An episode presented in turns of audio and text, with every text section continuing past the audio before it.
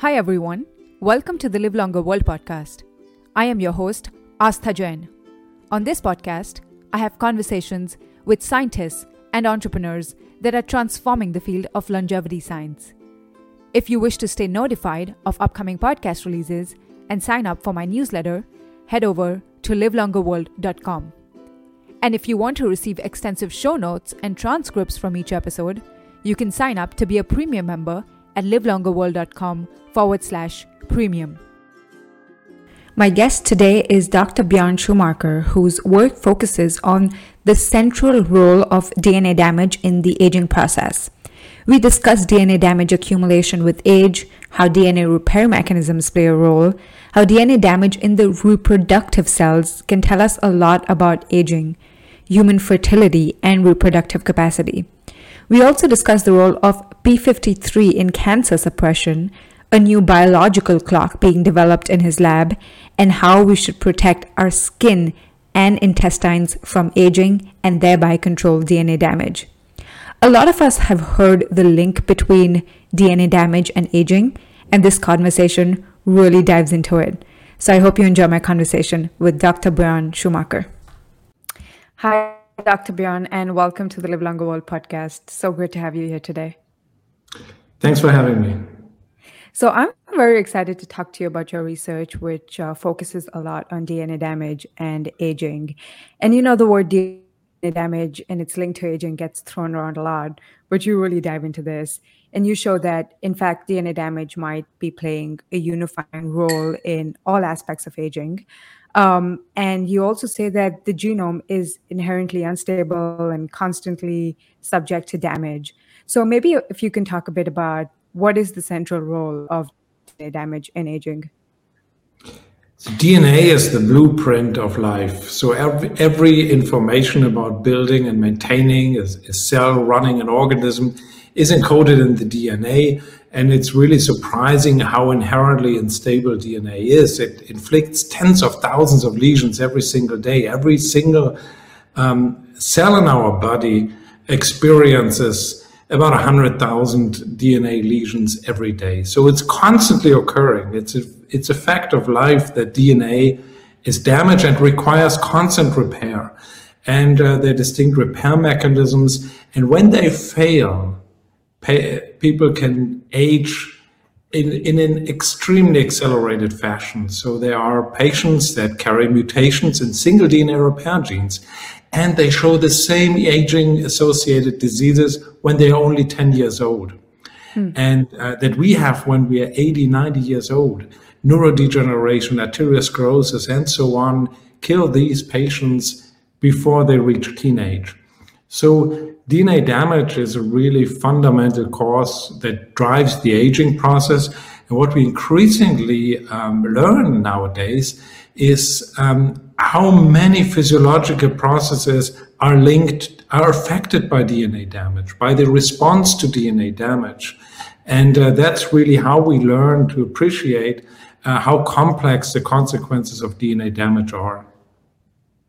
Fantastic. So you said thing about response to DNA damage, and you also mentioned um, premature aging diseases, which I'll get to later. But in terms of the response to DNA damage, we do have DNA repair mechanisms. So, what is happening with age? Is it that the DNA repair mechanisms are failing us, or is it that DNA damage overload is becoming too much to bear? So, that's a very interesting question. So, if you imagine that there's now all the time DNA damage occurring. And repair is not perfect. It's very, very good, but it's not, nothing is perfect. So um, it is indeed possible that there's a gradual accumulation. And now, why is DNA repair not perfected? And that is because our somatic tissues only have to last for an individual's lifespan. And uh, we hate to hear that, but um, traditionally humans are not made to live as long as um, you know we want to live nowadays, um, because it only mattered that we could pass on our genes to the next generation. And for humans, that you know, until the next generation can run the business and be uh, up and running and reproducing themselves, it takes about a human generation of like 30 years, maybe 40 years. And until then, our repair mechanisms are really good enough. Uh, in germ cells, they're of course functioning much better. So germline mutations are about two orders of magnitude lower than the somatic mutations in somatic cells. So um, yes, there are better repair mechanisms than our somatic cells have.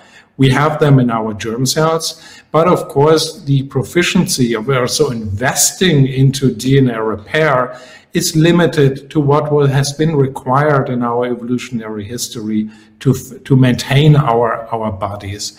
Um, and other species have different um, uh, DNA repair and DNA damage response mechanisms that are always adapted to what what is necessary really. And uh, so, of course, a vision of our work is really to, in the future, being able to enhance DNA repair, augment DNA repair. But it's a very, very complex process. But we are learning how we could figure that out. Yeah, I'm, I'm sure it's complex. Um, I'm curious then, um, is it are you able to study if there is a point after reproductive age when DNA repair mechanisms just don't work as they used to? Is there an acceleration in, uh, call it defects in DNA repair me- mechanism after reproductive age? So it's it's probably a relatively slow moving uh, process that um, that with time repair is not good enough to further maintain it. Uh, what we know currently is that when we look at mutation rates in humans, in human aging, mutations increase with age. They increase linearly. So that would suggest that indeed it's a it's a gradual process that goes on through our entire lifespan. Um, and uh, so it, it could be this gradual process.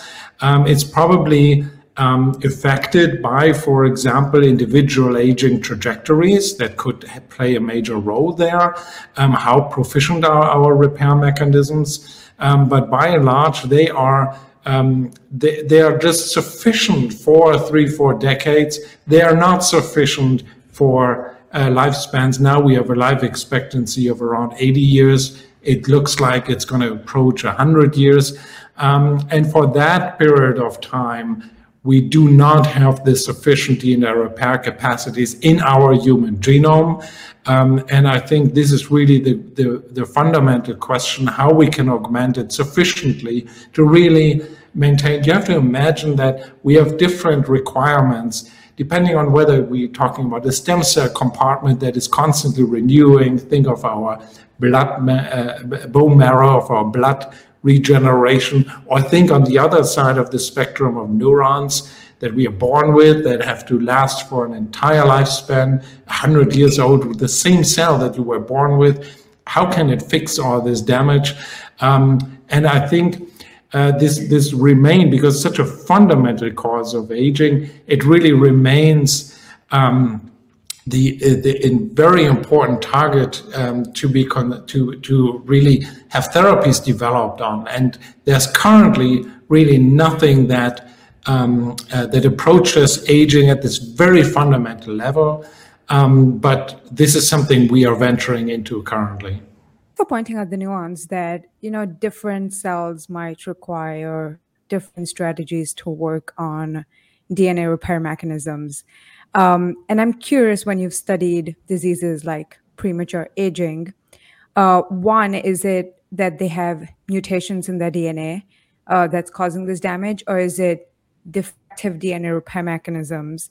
And also on that point that you mentioned that different cells might require different types of mechanisms, do you notice maybe uh, defects in DNA repair in certain types of cells for some of these diseases? Yeah, so these are very interesting questions. So um, there are two really distinct outcomes of DNA damage. One is mutations. Mutations are known to cause cancer because mutations, they change the gene sequence, gene function. So if you think about tumor suppressor genes or oncogenes, um, mutations will alter their function and cause cancer. That's why we know for many, many decades now that DNA damage is really the cause of cancer development. Uh, that's why carcinogens are invariably factors that inflict DNA damage that lead to mutations. But then there's a really distinct consequence of DNA damage, and that is blockage of DNA metabolism.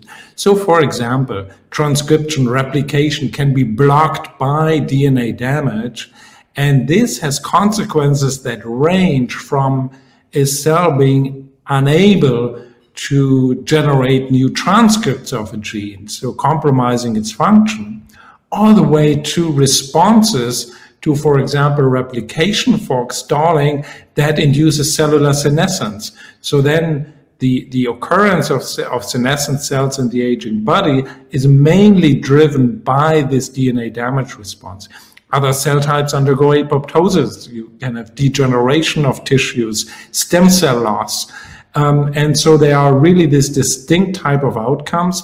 And we know that they are also um, uh, inborn mutations, congenital de- defects in DNA repair that lead to either cancer susceptibility, so where mutation load is now greatly increased, and some patients uh, have then a several thousand fold induced susceptibility to develop cancer already when they are children.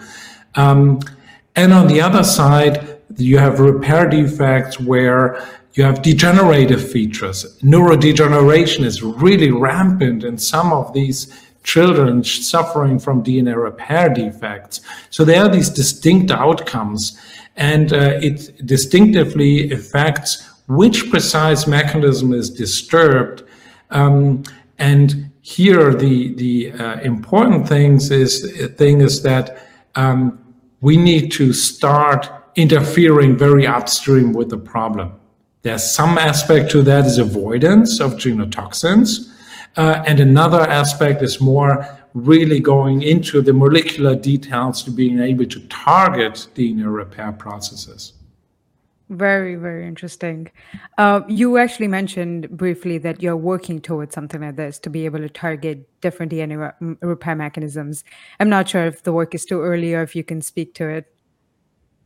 Yeah, so we are in a very early phase at uh, discovering um, mechanisms that uh, what we have already discovered are mechanisms uh, that enhance tolerance to DNA damage, that augment the maintenance of tissues tolerating this onslaught of um, of DNA damage uh, accumulation. And these are signaling mechanisms that are associated with longevity. For example, insulin like signaling, um, uh, TOR signaling plays a role there. Processes like autophagy, protein homeostasis play a major role in these responses. And here, this is the first line of, um, of uh, interference, of interventions where actually um, we can we can target longevity mechanisms that can really help to preserve the functionality of tissues. Um, the first such demonstration is, for example, with calorie restriction, which also actually has a major effect on ameliorating the um, uh, the, the accelerated aging process of DNA repair defects. That is the first step. This is the uh, really um, the, the first generation of, uh, of interventions that we are, we are aiming at. Now, the second, the, the, the future will of course be, and we are, uh, we are approaching that, um, the future will be really to mechanistically directly target um, the functionality of DNA repair mechanisms. That's kind of the 2.0 version of that, but we have already laid the groundwork now for the very, uh, very first um, step of targeting longevity assurance mechanisms, DNA damage tolerance, uh, and that is the stepping stone then to a future where we can really um, uh, greatly expand the genome stability. Very exciting. Looking forward to that. But uh, on the point of um, longevity assurance mechanisms, you actually have a paper that says that delayed and accelerated aging, in fact, share longevity assurance pathways, which sounds quite confounding to people. Um, so, what are these shared pathways? And I guess what we learned from this paper? So we coined the the the, the term of a survival response, and um, and termed this also um, age to survive, because what it actually does is that now you have accumulating accumulating DNA damage with aging, and the organism responds to that. It doesn't respond by killing itself. Some individual cells do that by undergoing apoptosis, but the organism is trying to stay alive. And how do you stay alive when you have accumulation of DNA damage? What the organism does in aging is it reduces growth. It reduces endocrine signaling pathways. This is exactly this shift that you experience with age. Downregulation of a growth permissive uh, tissue environment. And this is what this longevity assurance mechanisms do. They downregulate everything that, that has to do with, with growth. This is actually how an aging organism tries to limit the growth of tumor cells. Uh, you have the because the the risk of cancer directly correlates with age because you have all these mutations accumulated. So you so if you had the growth permissive environment of a young uh, organism of a young human in an aged uh, person who has all these mutations accumulated, you'd have rampant cancer growth all over the place. You want to avoid that. You want to avoid that by changing the endocrine environment. And there are, of course, conflicts of that. You can extend lifespan if you reduce growth. We've learned that, um, for example, with uh, with dwarf mice Small mice that have a pituitary defect or that have reduced growth hormones, they actually live longer. They remain small, live longer because they do this already very early in their lives. Uh, and with age, we do the same thing. We're trying to limit uh, tissue growth, which comes at the expense of regeneration because there's less um, capacity of stem cell compartments to regenerate. Uh, we see that in the bone marrow, for example, that increasingly become incapable of you know, building all the uh, blood cells that we, we need, all the lineages that we need. We know that in muscle, for example, um, the stem cells of the muscle, they actually could still function quite well, but they don't have the endocrine environment that stimulates them. Um, and so this is a very fine balance. Also, when you think now about um, uh, therapies that would try to give you back some growth factors because this, you know, would help maybe some stem cell compartments.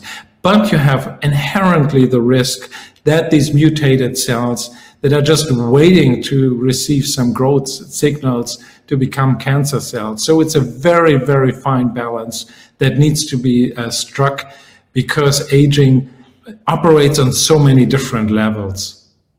Right. I, right. I was talking to Dr. David Gems, um, who spoke about the hyperfunction theory of aging, which was coined by uh, Mikhail Blagosklonny, which is basically talking about continuation of growth and the wild type gene that results in accelerated aging and the mTOR driven growth. So the, the point you're talking about, growth and DNA damage, also just fits in perfectly there.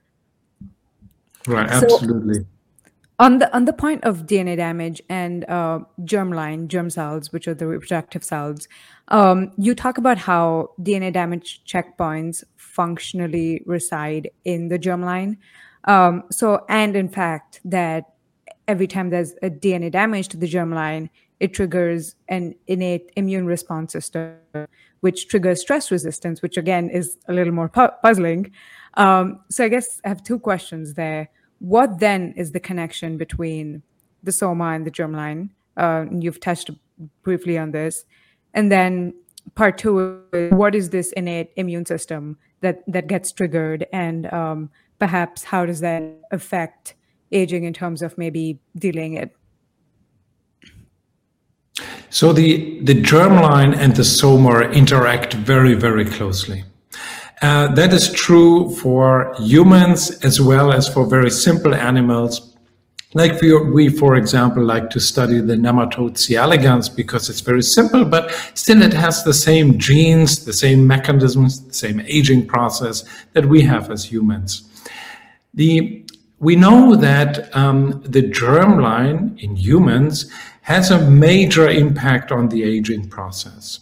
So it's known that uh, there are there's communication It is unlikely that it has to do directly with fertility. It's more sophisticated than that. It's probably um, uh, uh, probably um, uh, hormonal signals, growth factor signals, and uh, cytokine signals that play a role there. Now we know, however, very little how this works in humans. Even in mammals, even in mice, we don't know very much because it's very, very complex.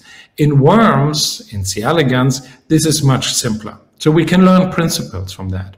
And indeed, when um, C. elegans, for example, um, carries DNA damage in the germline, then it cannot produce any offspring because germ cells very, very strictly control the integrity of the genomes that they are supposed to inherit.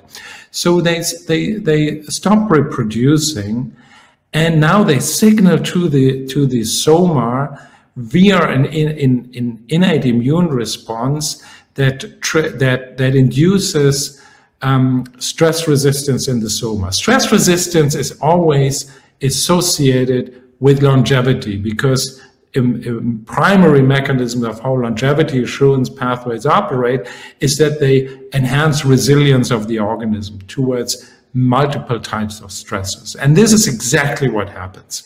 Um, and so now the, the soma can endure for longer and can extend, expand the reproductive lifespan. So it's reproductive lifespan extension in response to impediments in the, the germ cells.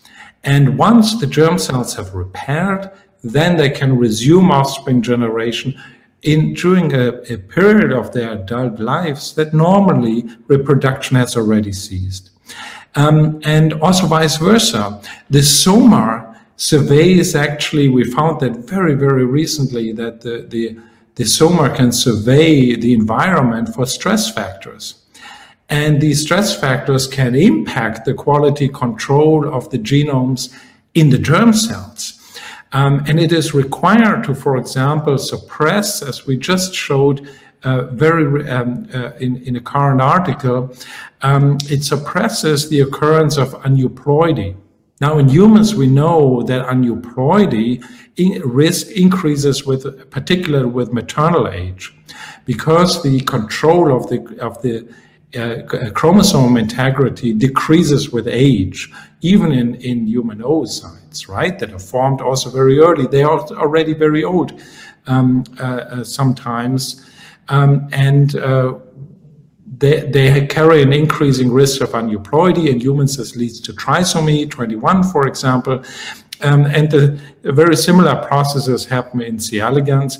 And we uh, realize that this actually is controlled by somatic stress responses. And in humans, again, we know very little about. We know that there are environmental factors that impact uh, the occurrence of aneuploidy. Um, but we don't know how that works. And now we can learn from C. elegans how these somatic stress responses actually in, uh, uh, survey the environment and then control the integrity of the germ cells. Wow. So, what you're saying, basically, from what I understand, is that um, DNA damage in the germline can uh, promote stress resistance in the soma. And even though when there's damage in the germline, there's no reproduction at that point, but when the repair mechanism kicks in, uh, the organism can start reproducing again at the same time. It's in fact um, promoted its longevity in some ways by becoming more stress resistant. Absolutely, this is absolutely what happens. So the soma reacts to that, and we and there's evidence that uh, in humans this is rather similar. So, for example, what we know from historic records um, the clearest coming from uh, the Korean court, where um, it was for, for over many centuries, there were uh, lifespan data recorded of the eunuchs that lived in aristocratic lifestyle, and they uh, showed an, an extended lifespan by almost 20, 20 years compared to male members of aristocratic families at the same time. Uh, and so suggesting that the very same mechanisms happen in humans. And again, the important thing, it's not about fertility, it's actually about signals. And we really should figure out what these signals are. I see. So when you say it's not about fertility, because I remember if you think about humans, um, and this could be totally uh, not related, but I guess with women and the menstrual cycle, I think sometimes when women are under stress and their the, the menstrual menstrual cycle stops, so it sort of pushes the timeline uh, back. I think I believe sometimes, and in fact, uh, promotes boost longevity. So I'm I'm not sure if this is the same mechanism that's going on with making the body more stress resistant. So this is this is very interesting because in, in female reproduction, the age of menopause is correlated with lifespan.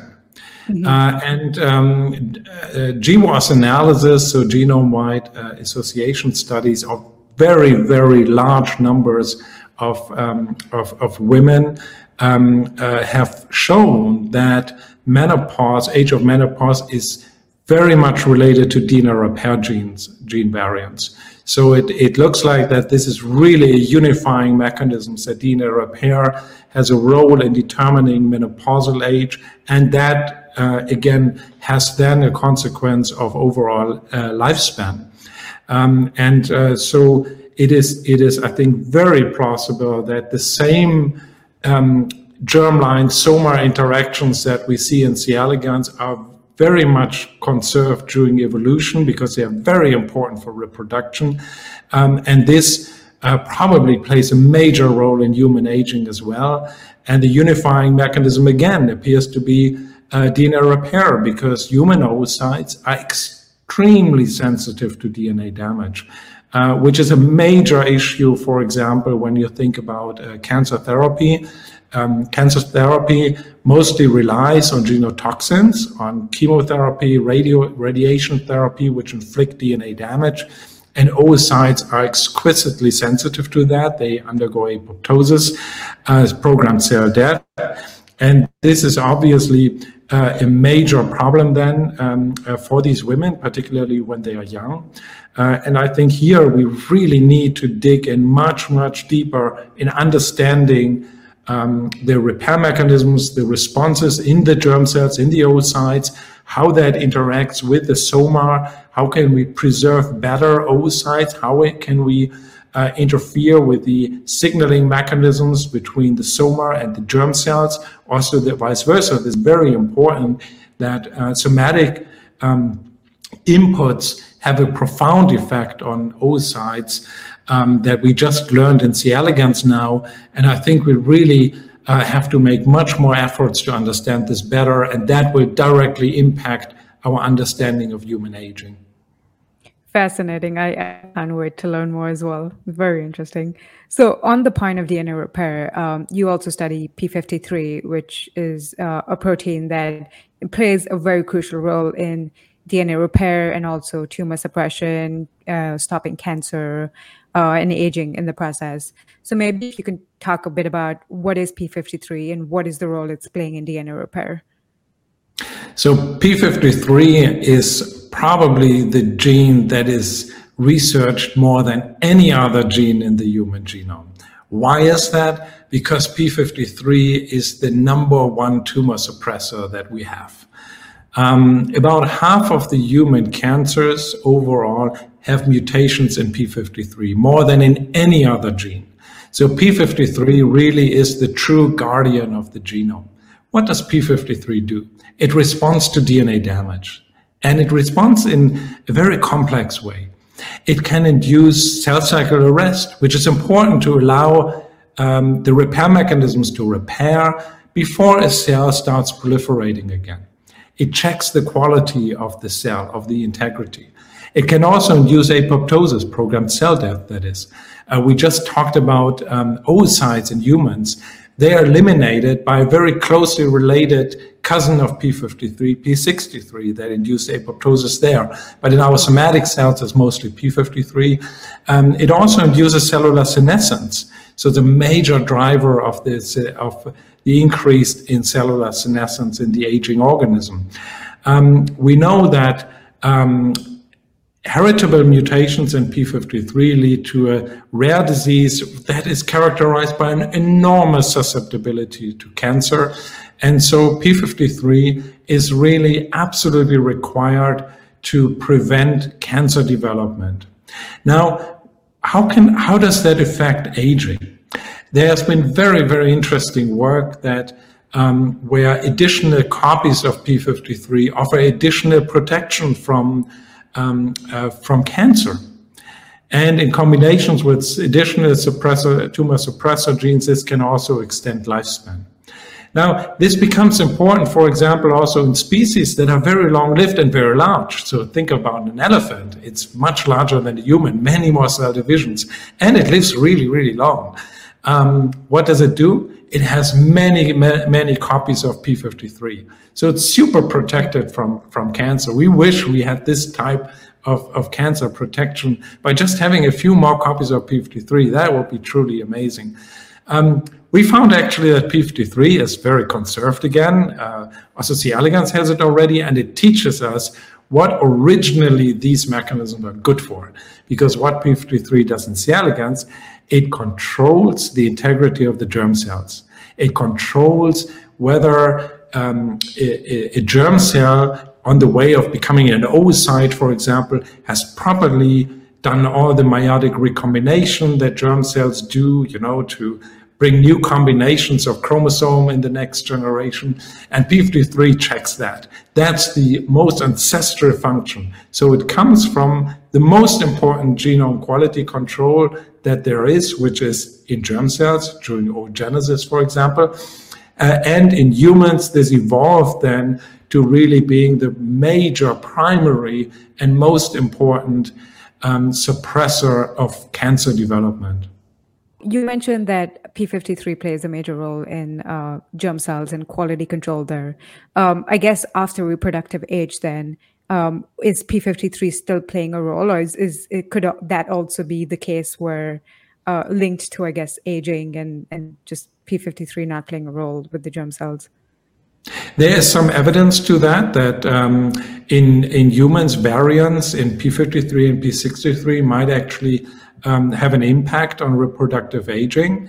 Um, so there's, there's, there are some hints that this is in, in fact true. Um, it's of such fundamental um, importance to suppress tumorigenesis that variants are generally would have very adverse effects. Um, but it's really a, a, a, baseline requirement that we have functional P53.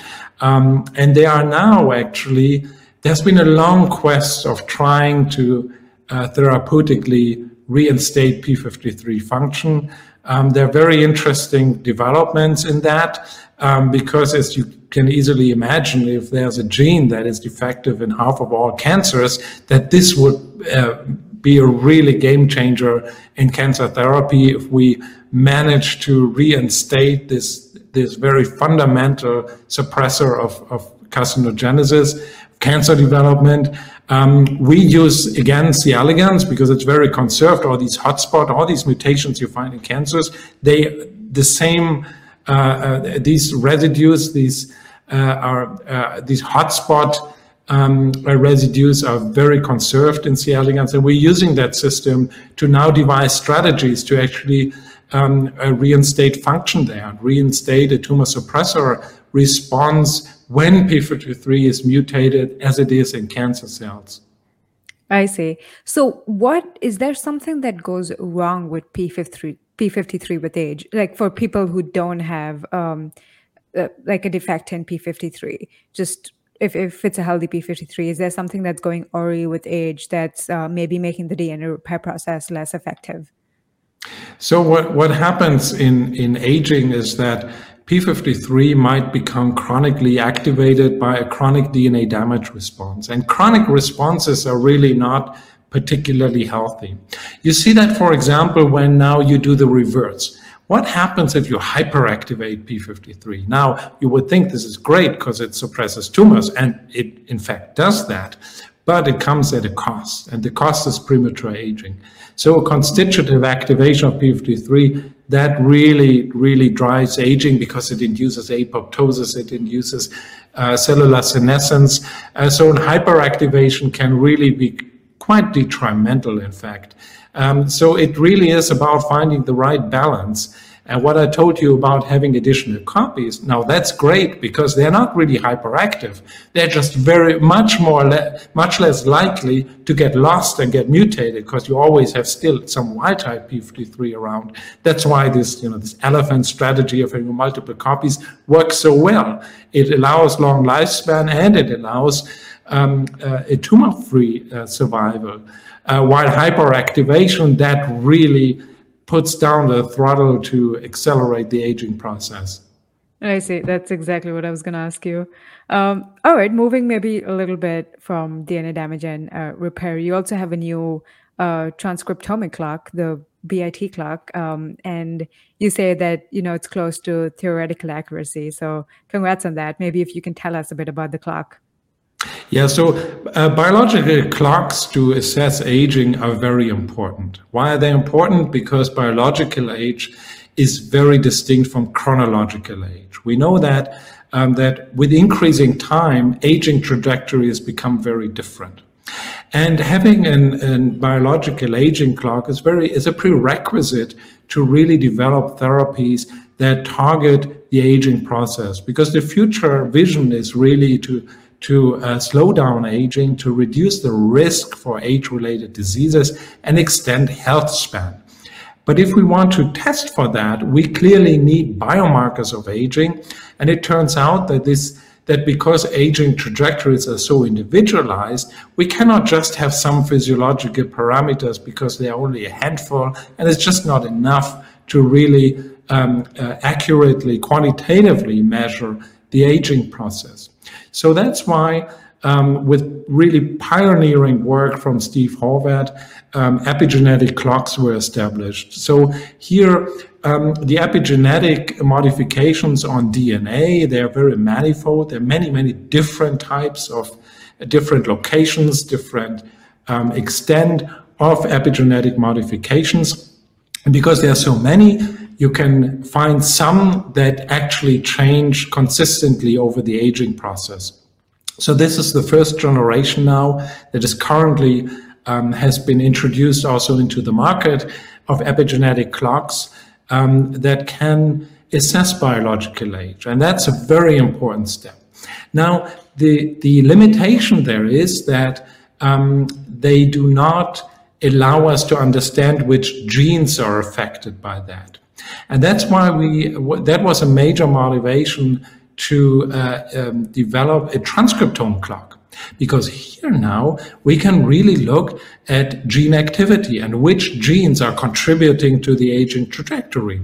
Um, and so uh, we again use C. elegans for devising this clock because in C. elegans we know exactly the lifespan effect on hundreds of different types of interventions nutritional intervention, genetic intervention, environmental interventions, pharmacological interventions. All these types of interventions, we know exactly how it affects the lifespan of the worm. Now, there we used for exactly those treatments all these different transcriptome gene activity measurements uh, to at the same time look at 20,000 genes, how they change, and based on that, um, we defined a clock. The challenge thus far with transcriptome clocks has always been that there's a lot of variation in terms of how much transcript um, a different um, a different animals generate or different cells generate even. And we eliminated that by binarizing um, the expression changes. That's why uh, it's a binarized uh, transcriptome clock. Um, and there we can eliminate the, the, the inherent variance um, and drive down the major limitations thus far of transcriptome clocks and define a very, very accurate clock. And at the same time, we can validate that all these different interventions can be measured by this transcriptome clock. So the effect can be seen in very young adulthood. Um, we can predict how much lifespan will be affected by an intervention, for example. We then validated this, that this also works for human cells. Um, and um, we are very eager to now actually implement that into um, as, as a di human diagnostics to really see how we can uh, uh, measure not only biological age, but also based on all this wealth of information that we are gather that we're gathering there, um, to actually also really um, uh, address individualized aging trajectories that in humans play a major role in, for example, uh, being being at risk at, for very specific age-related diseases. Fantastic. So, um, is there when you've tested these interventions in um, C. elegans or even humans uh, and tested the clocks there, have you noticed certain genes that come up that uh, can promote that that commonly promote longevity? Yeah, so that's very interesting because with the transcriptome clock, we can actually look at the genes. And so we did exactly that, and we found that the major driver of the biological age in, in uh, C. elegans, where we knew all these interventions, is the innate immune response. And that is, of course, very, very conserved in humans because um, in chronic inflammation is a major driver um, of the dysfunctionality of the degeneration of the damage of tissues uh, that we see in aging. Uh, and this seems to be really a conserved um, it, it seems to be so accurately increasing with age that this is really a conserved driver. We know that, that in, inflammatory responses are in uh, can be induced by DNA damage. So the, the chronic the accumulation of DNA damage that persists then can really be a driver for these chronic inflammatory responses that then really uh, cause the damage to the tissues. Um, and so this is the major uh, part of the um, of these of this clock. The major driver genes of the biological clock are really innate immune uh, response factors. I see. So when you said that, you know, the clock would be hopefully able to point out individual aging trajectories, um, is it pointing out, I guess, aging in different systems or um, how your own genes are interacting? How do you envision it being?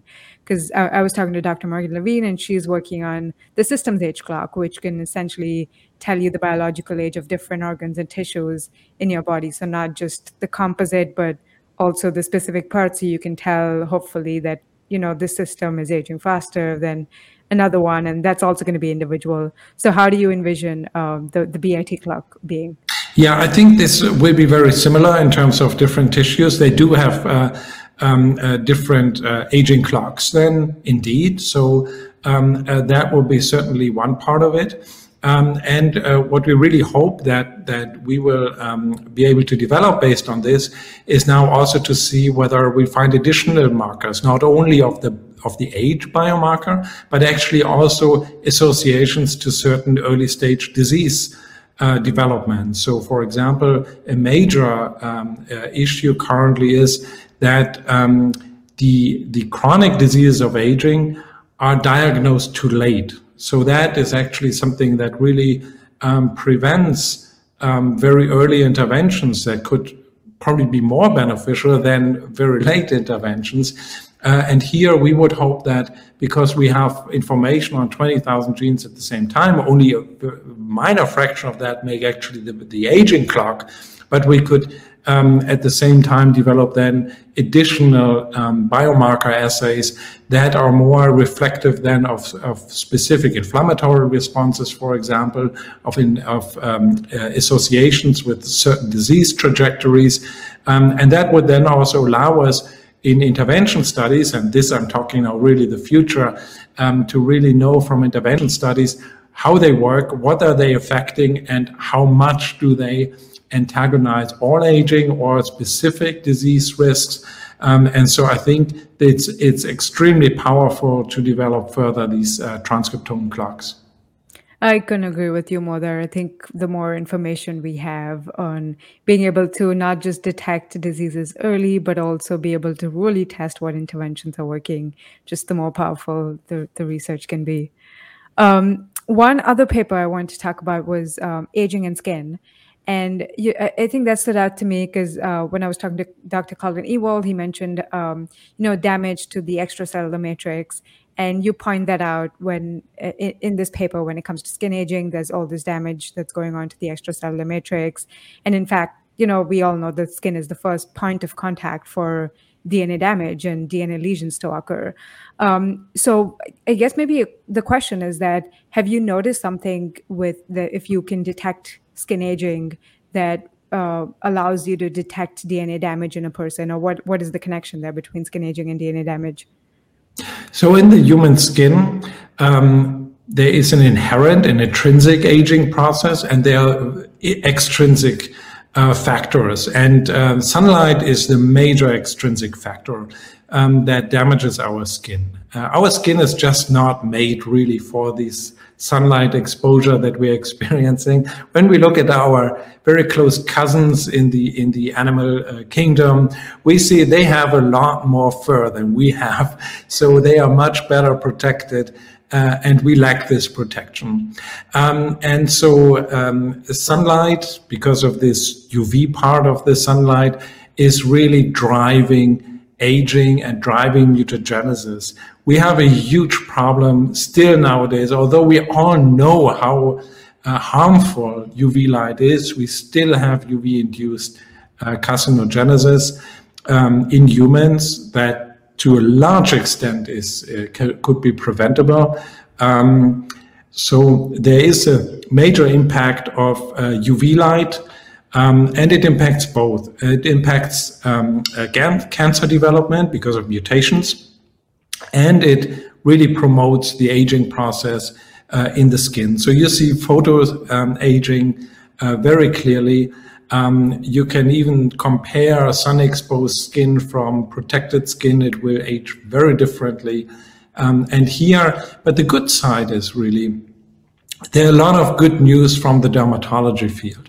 One is we know about prevention, uh, and we should really have vigorous protection from, from UV exposure. Um, then it's a very accessible organ. There are many new therapies that are coming out now. Um, there, are, there are very encouraging results from melanoma, for example, that used to be death sentence. Now it's largely treatable. Um, there's also the very possibility of very early detection. Um, so it's really everybody should take care of their skin also by having screenings. They're, they're completely non-invasive screenings, uh, so it's very easy to do. And the early removal of a mold, for example, can really, really uh, make a huge difference. Um, and uh, there are also many therapies for inflammatory skin diseases that um, you know, of compounds that are very complex to use for any internal organs, but they can be applied to the skin. So we have now very specific, much more improved therapies for many disease, skin diseases. Um, and so dermatology is a field that has really exploded with new uh, treatments, new insights. It's a very exciting field. Um, and so we can learn really a lot because it's so it's such an accessible organ it's a complex organ it's uh, under the influence of many environmental factors um, not only not only sunlight, I mean also smoking affects the skin very very gravely, um, and there's really a lot of new therapies that came out. Um, so I think it's it's really a field to turn to. I'll be sure to look into that and also be more vigilant about wearing my sunscreen. Um, last question: You have a recent paper that talks about um, how stress in the intestine or the gut can also change uh, change the chromosome. Uh, what is happening in the gut there? What, what's the paper talking about?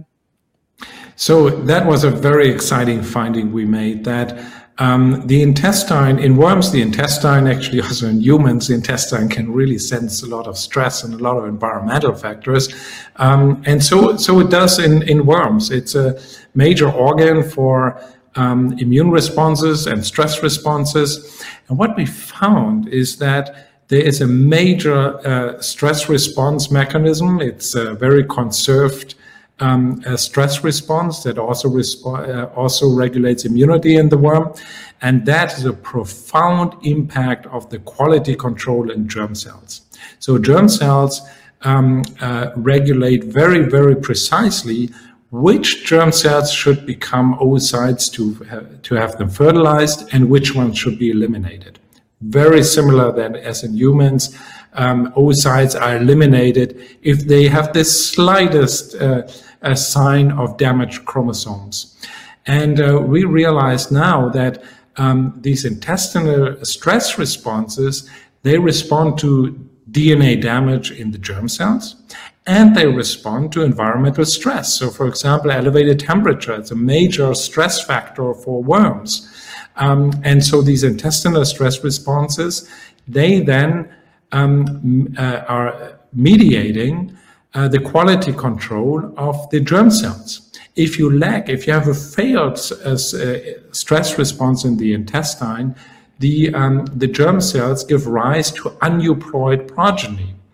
Now, this in humans is, an, is equivalent to the age-dependent occurrence of trisomy 21 uh, that is majorly um, influenced by maternal age because there's an increasing risk of losing uh, or um, of, of, losing the, the, the accurate number of chromosomes. And the same happens under stress in worms. And uh, so for the first time, we could show that it's really the intestinal stress responses that determine this. Now in humans, there's a lot of circumventional evidence about environmental factors uh, uh, that can impact the risk of aneuploidy, this age-dependent risk of aneuploidy. Um, and uh, so I think that we can, we have now the, the opportunity to really understand how somatic responses, stress responses in the body um, control the um, the uh, inheritance of the accurate uh, chromosome numbers to the next generation. And I think this will um, be a guideline, a guide now to better understand how also in humans the age-dependent aneuploidy, uh, for example, the occurrence of trisomy 21, can actually be um, uh, be controlled and how the quality control can be improved in the aging organism. So, could it be that if you make the intestine more robust, you can uh, increase the robustness of the quality control mechanism of the germ cells? And um, as a part two, have you tested uh, stress responses in other organs and tissues as well, and whether that also has a quality control effect on the germline? I think it will be very important to understand how these um, uh, how these stress responses in the intestine impact uh, act on the on the quality control in the in the oocytes um, because they would offer a lot of therapeutic opportunities because then you could actually use these mecha- this very same mechanisms to improve quality control um, uh, in, in, in the germ cells in the oocytes. Um, and I think um, because they are systemically acting and they are defined signaling mechanisms, there's a really a lot of opportunity to make advances here that have therapeutic impact.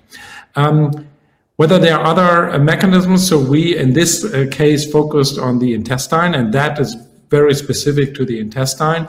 Um, but we are greatly expanding currently this work to also look at other cell types, um, other tissues that contribute to the germ cell quality control. Um, and I think there's a lot of exciting news that will be um, uh, that will be coming out in our research in the very near future. Fantastic! I, I can't wait.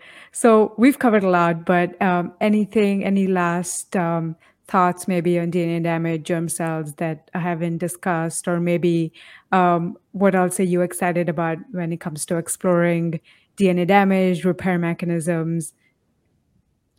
What is what is really exciting is that we have learned a lot about aging, about the genome, and in and about the repair mechanisms that are required for healthy aging.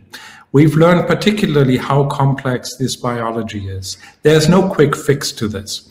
Um, DNA damage occurs constantly all the time, um, but we understand much, much better nowadays. We're gaining new, fundamentally new insight into um, into how tissue cells repair, how they're maintained, how they interact with, with each other, how, how germ cells um, have such a profoundly um, uh, uh, higher capability to repair their genomes that they are essentially immortal, that they can be passed on in humans. Since 200,000 years of modern Homo sapiens, we still are coming from the very same germ cells that our ancestors have passed on Um, and I think there's a lot of opportunity to gain get new insights.